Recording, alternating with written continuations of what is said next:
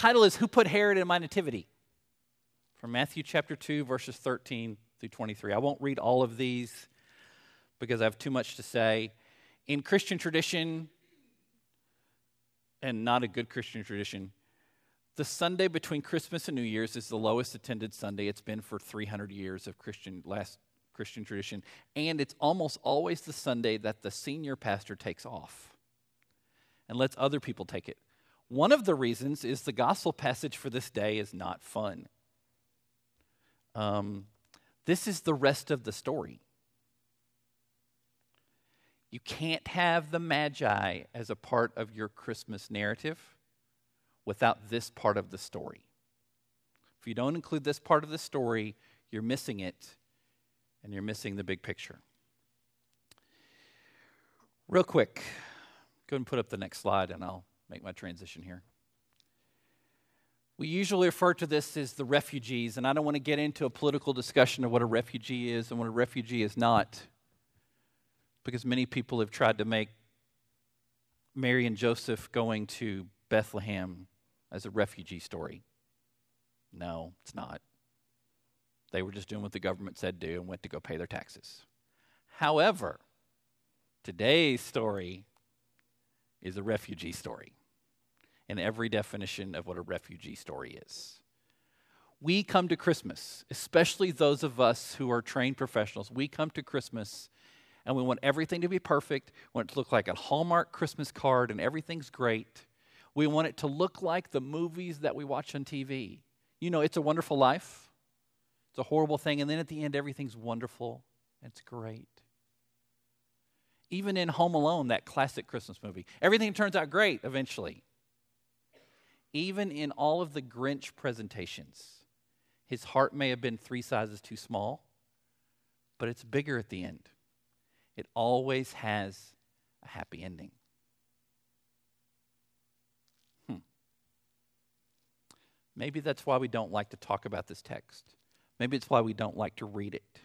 Maybe that's why ministers like me put so much effort in trying to create something that's meaningful and magical during the Advent and Christmas season. And many of us stay up late at night trying to figure that out. One such minister was Brett Younger. His bio reads like this, and I will just read it because it says what I'd like to say. Go ahead. Now, this was about four or five years ago but you can look this up on Amazon. Brett says, after seven years working as pastor of Broadway Baptist Church in Fort Worth, Texas, he and his wife Carol have two children, Graham and Caleb. Brett is the author of the not nearly popular enough book, Who Moved My Pulpit, now hovering about 1,300th place on the Amazon.com list of bestsellers. He's a graduate of Baylor University and Southern Baptist Theological Seminary, back when that wasn't embarrassing. His sermons have appeared in a variety of journals that only preachers read. That's the bio that he chose. About, I'm guessing about 30 years ago, because Brett currently serves as a pastor of a prominent church. He used to be a teaching professor at Mercer University, or Mercer Theological Seminary. He was doing his first Christmas Eve candlelight communion service, which is way too much stuff to do, and you shouldn't try to put all that stuff together, but he was trying to put that together and he wanted it to be perfect because it was the first one they had ever done in Paoli, Indiana. And it was going great. A young girl named Melody played the flute, and what child is this? And three generations a grandmother, a mother, and a daughter lit the Advent candles. They sang, Oh, come all ye faithful, and away in the manger in O little town of Bethlehem. They read the story of Mary, Joseph, and the baby in the manger. It was truly a Hallmark card picture of worship. So many churches have been jealous. Then it happened. Like it had happened other times. Danny Hickman's beeper went off. Now, Danny Hickman was a volunteer fire person. And his beeper tended to go off a lot. And it was 10 times a lot more likely to go off in the middle of the pastor's sermon. But it went off a lot but it went off during Christmas Eve. And before long, they started singing Silent Night. But when they got to Wondrous Star, Lend Thy Light, Danny ran back in and shouted that a church member named Bob, his mother's house was on fire.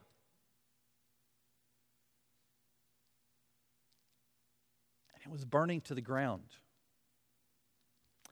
Danny's wife got up and left. And then everyone had to choose between that well crafted sermon by someone who was going to be famous for teaching preachers or going to check out the really big fire.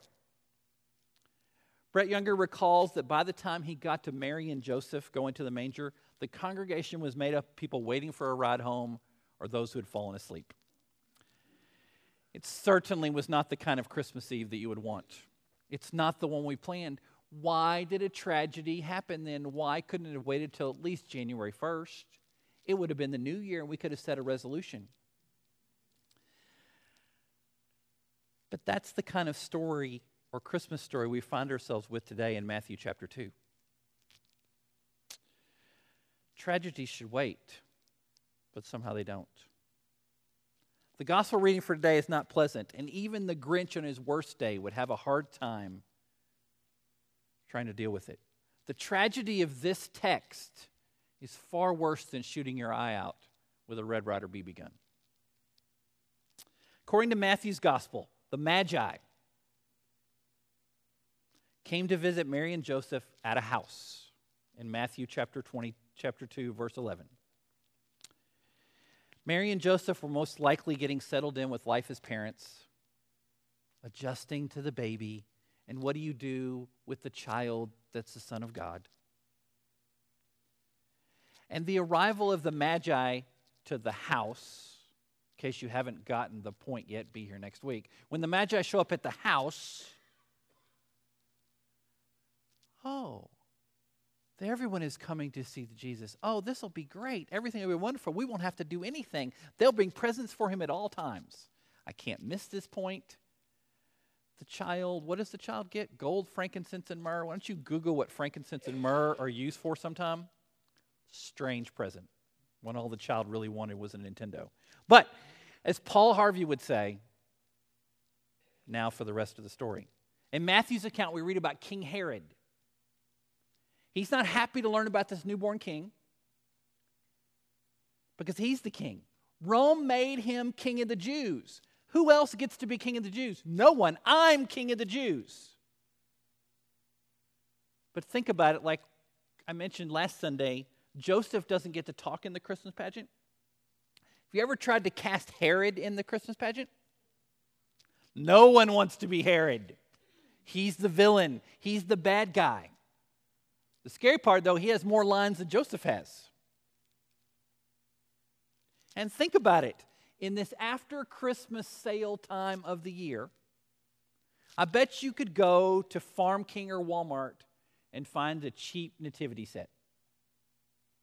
But I bet you can't find a glow in the dark Herod nativity set, can you? Herod has more of a right to be in the nativity scene than the Magi do. Magi don't belong there.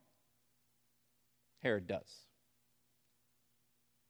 Herod is the reason for so much of this. Matthew, writing well before there were Hallmark cards, writes and does not even know how to describe this event that is horrible. It is the most horrific thing you can visualize. And we read the words, Matthew chapter 2, verse 18. And he quotes from the book of Jeremiah. And just a rule anytime you quote from the book of Jeremiah in context, it's going to be depressing. It reads A voice is heard in Ramah, weeping in great mourning. Rachel weeping for her children and refusing to be comforted because they are no more. This is Matthew's commentary about what just happened.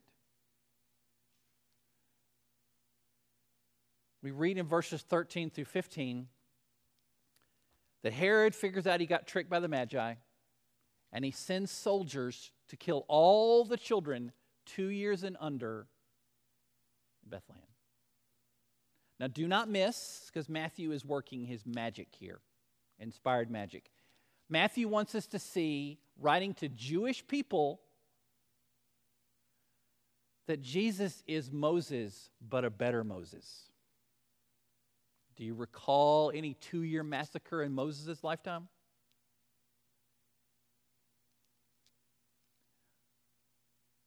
Matthew wants them to see that. We want to skip King Herod. I want to skip King Herod.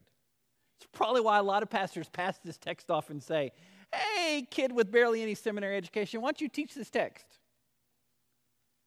Because it's hard. We don't like King Herod for good reason. The Grinch is scared of King Herod.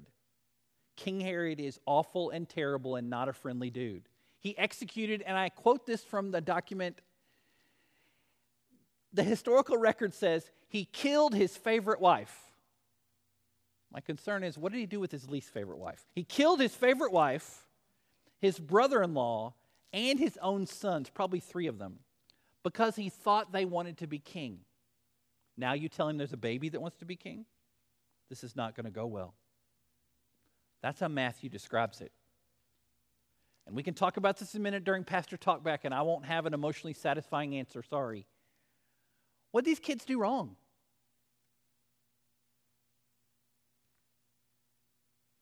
Yeah, nothing. And evil attacks. The Grinch of the first century comes in and sends his soldiers, and we have mothers clutching their babies hiding in the closet, hoping their babies don't cry. It's horrific. Why does the angel, according to this text, warn in a dream warn Joseph and no one else?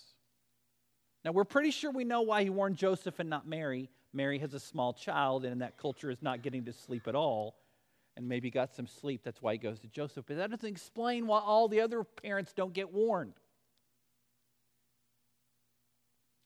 Thus, Matthew says, there was weeping.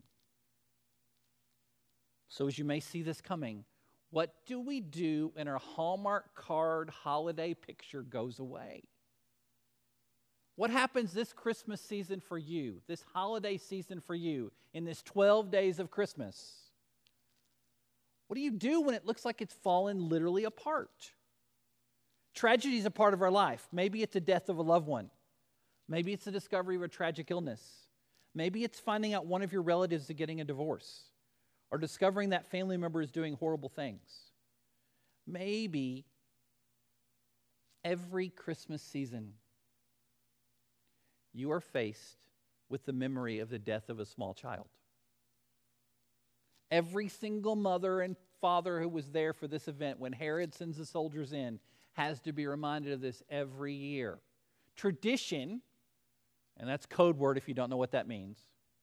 Tradition tells us that the slaughtering of the innocents happened three or four days after when Jesus was born two years later, but chronologically, wherever you, whenever you think Jesus was born, this happened four days afterwards on the calendar. So it became something that was celebrated or not celebrated, remembered. And they got reminded of it every single year. Maybe the guilt of these parents through something that's not even their fault weighed on them beyond belief. Maybe it was like a young lady in one of the churches that I served at who was, 15, was 16, got pregnant, got an abortion, didn't really want to, and her guardians probably made her do it. And now she tries to live as an adult with that guilt. What do you do when your Hallmark holiday card idea falls apart?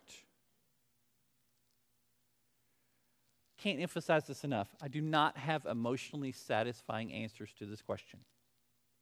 However, when this text is taught, we have determined there are some basic things that Matthew was trying to convey and I'm going to try to convey them, and then they're this does not fit my normal pattern. This is more scatter shooting. If you're used to three points and a weird conclusion, this is what you're getting today. Because I want to try to cover all these things and never come back to this passage ever again as your pastor. Um, one, remember all Herods eventually die. We read in verse 19. After Herod died, an angel of the Lord appeared in a dream to Joseph in Egypt. Herod the Great dies. every person who is evil, every act of evil that you do, you die just a little. Because it takes so much energy to act and be evil to others. The entire historical account of Herod the Great, which we know so much about Herod the Great, it does not make him look good. I don't get to say any nice things at his funeral. I get to say he left one of his sons live. Good for you. Herod was so evil, so grinchy, that according to records that we can verify easily, you can probably Google and find a copy of the document that we have, Herod knew no one liked him, especially the Jews. And he was reaching a stage of life where he knew he was going to pass away. And so he called all the leaders of the Jewish people, so all the leaders of the Jews were to come to him, and most of them did. And he put them into what's known as the, I always get it wrong, the Jericho Hippodrome. Think prison, but not as bad as Machaerus, the prison John the Baptist went to. And he put them all in the prison. And he made a law that the day he died, all the men in that prison were to be killed. People may be excited at his death, but they would mourn the loss of those men. Now, in fairness, we have great reason to believe historically that those men were not killed because all Herods die. It's kind of hard to enforce a rule when no one liked you and you're dead. But that's what Herod did. That's what it is. Think of the evil it took to do that. Why do Herods die? Because we all die. A phrase that lives in infamy in my academic life. Don't worry, Jon. This too will pass. When it comes to evil, this too will pass. I do want to be fair, even though this is correctly Matthew's point. I do want to point out that when one evil leaves, another one usually replaces it. Heard of Herod Antipas? Heard Herod of Agrippa? They get rid of Jesus and his disciples. All Herods die.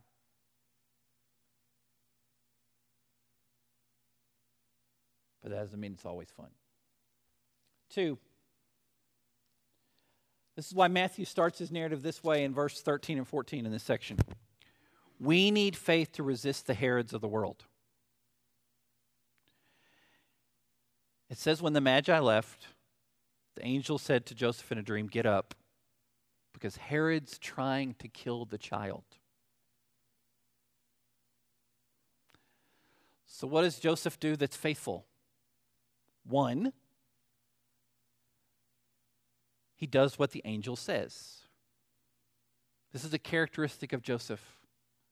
According to Matthew and Luke, Joseph always does what the angel says no matter how scary it is. And he leaves. Now, there are times you need to stand and fight the evil in the world. And there are times that you cannot and you need to flee to fight a battle another day. But you're like, oh, well, this sounds easy. He just gets up and goes to Egypt. Did I mention Moses? I mentioned Moses, right? Ah, why? why does Moses have to stand up for the Hebrew people?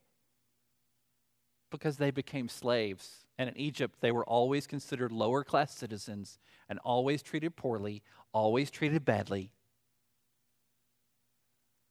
God says, Go to a new country where you have nothing. I know you invested all of your life and you've built a house. But go to Egypt. You don't have anything. Take the child, it'll be cool. Would you trust God if God told you to do that? Sometimes we have to resist the evil that is in the world by doing things that seem absolutely impossible. Can you imagine how Joseph felt? The Magi have just shown up. He's thinking, this stepfather to Jesus thing is awesome. We get gifts all the time. And then the angel says, eh, forgot to leave, forgot to mention something about Christmas. It's not always so much fun. Three, and this is the hard one, and this really is Matthew's point writing to the Jewish people. We must resist the Herods inside us all. Now, this may not sound to you like this is Matthew's point. Let me just read the text. Joseph is told in verses 20 and 21 Get up and take the child and his mother and go into the land of Israel. So they've been in Egypt. Then the angel says, I want you to go back. For those who were trying to take the child's life are dead, Herod. So he got up, took the child and his mother, and went back to the land of Israel. Don't you think Joseph was scared? I mean, let's just paint the picture. He's the stepfather of Jesus. Things are good. The Magi show up. Awesome. I like these gifts. Gold, that'll be good. He can have a college fund. And then all of a sudden, he's told to leave all of that and go to Egypt, where he has nothing. And based on what we can figure out chronologically, that he's there for a significant amount of time, at least a year or so. And he's established thing, and he may even have a business, and he may even be respected by the Egyptian people at that point. And the angel says, Oh, yeah, leave all that, go back. Don't you think he thought he was going back to something that would be awful? Don't you think he thought he was going back to another Herod was going to kill him? He had to be afraid. I cannot emphasize this point enough. Doubt is not the opposite of faith. Faith and doubt can go together. Faith and fear cannot. When you fear that God's not right, that's not faith. Joseph has to deal with all the facts. Remember Joseph? There's 100% evidence that Mary's lying to him, and he's trying to do the right thing, but he has faith in God. There's a great deal of evidence if he goes back, he's going to go back to nothing, and he may be hunted down again. But he does it anyway. When the angel says all clear, he doesn't know what to do. Sometimes we have to stand and resist the evil in the world and the fear that people put upon us. Brett Younger, he did a second Christmas Eve service. And he talks about his second Christmas Eve at Paoli, or Central Baptist Church in Paoli. He says he got a phone call those kind of phone calls you do not want to get as a pastor. Quite frankly, you don't want to get as anyone. It was from the county hospital on December 23rd. County hospital said, and I quote, says, an unwed mother had given birth to a stillborn baby. The social worker called and wanted him to lead a graveside service the next morning. The social worker said that they would normally have a service a day later or at least in the afternoon, but she didn't want the child the girl to associate the horrible event with Christmas. This teenager had visited Brett's church a few times. This 15 year old named Marilyn, shocker, it's not her real name, but we're going to call her that, had been, I need air quotes, but I'm having a hard time saying this based on my prudeness, had been taken advantage of by her grandfather. No one disputed that. And now they're having a funeral for a child came out of that. Add to that, the Christmas Eve weather was miserable. The snow had been on the ground for more than a week. It had rained, and so the snow was not pretty anymore. The temperature was in the 20s, and it was threatening to rain again. Marilyn's oldest sister picked her up at the hospital and took her directly to the service. Their parents didn't even come. They blamed Marilyn for what happened. There were only four more people there Brett, the funeral director, and two ladies from the church. Which, by the way, would make for a really good sermon about those two ladies, but not right now. Brett knew what he'd been told. We don't want to associate Christmas with this horrible event. And all Brett could think while he was thinking about standing up and not res- and showing a lack of fear was the Matthew passage, chapter 2, verse 18.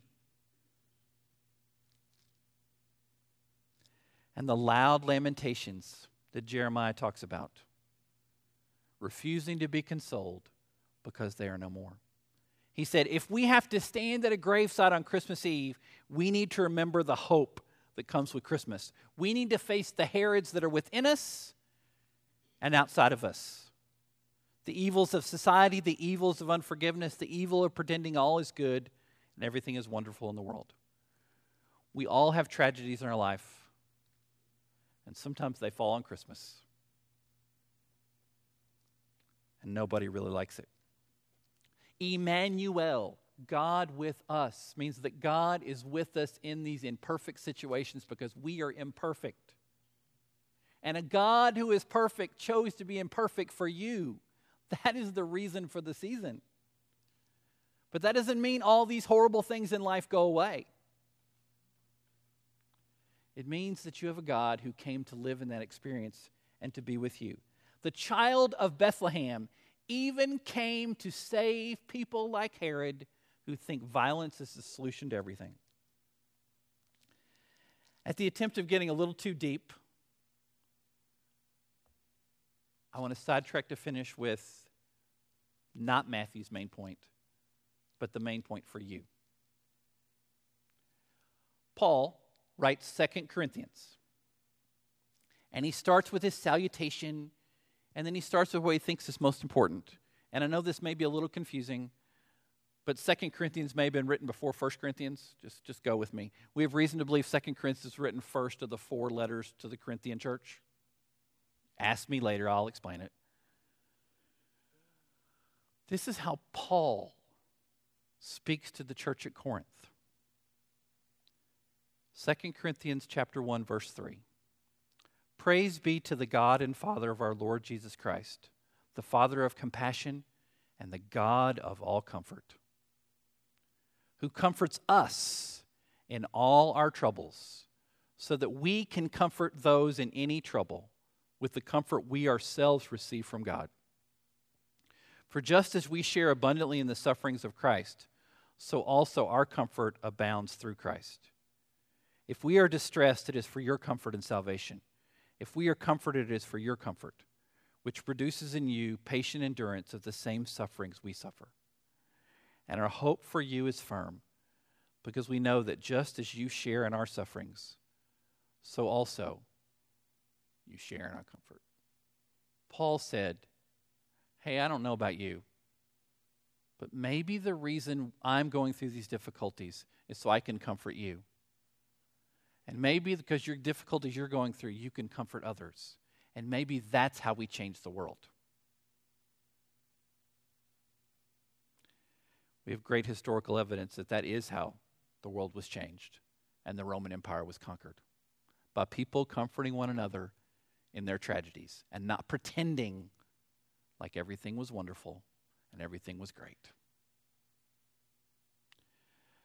Before it was cool and before we had to preach in Twitter phrases that would fit on a PowerPoint screen, I was taught this phrase five million times, and it was a good way to at least make a B in theology class. Messianic suffering must come before messianic glory. Messianic suffering must come before messianic glory. We cannot enjoy the glory of the Messiah until the Messiah suffers. There are lots of things that you want to bask in the glory of. Suffering comes before glory. I'm not asking you to seek it out, and I'm not asking you to seek out horrible things that the Grinch did and horrible things that Herod did. But maybe this holiday and maybe this new year, as you struggle with trying to figure out why we sing joy to the world and why we look at a world that doesn't seem joyful, maybe we should remember that God came to imperfect people at an imperfect place because he came to save us all. That is the Christmas message, and that is why Herod should be in your nativity set. So your friends can look at you funny and wonder why it's there. Let's pray. Holy God, I know and I have taught and I have written so many times and so many times about why bad things keep happening. And I know, beyond a shadow of a doubt, with complete evidence based on you and the resurrection and intellectual methods, that it makes sense. But it doesn't make me feel any better. And it doesn't make the people listening to me feel any better.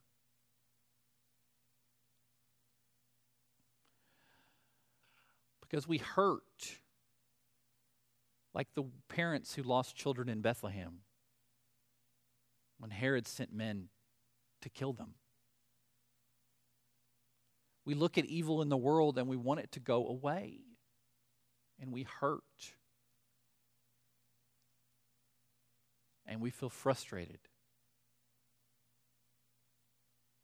Help us to realize that you came to that world to show us how to function in that world. And maybe we are the agents of comfort that can revitalize the world we live in today. Thank you.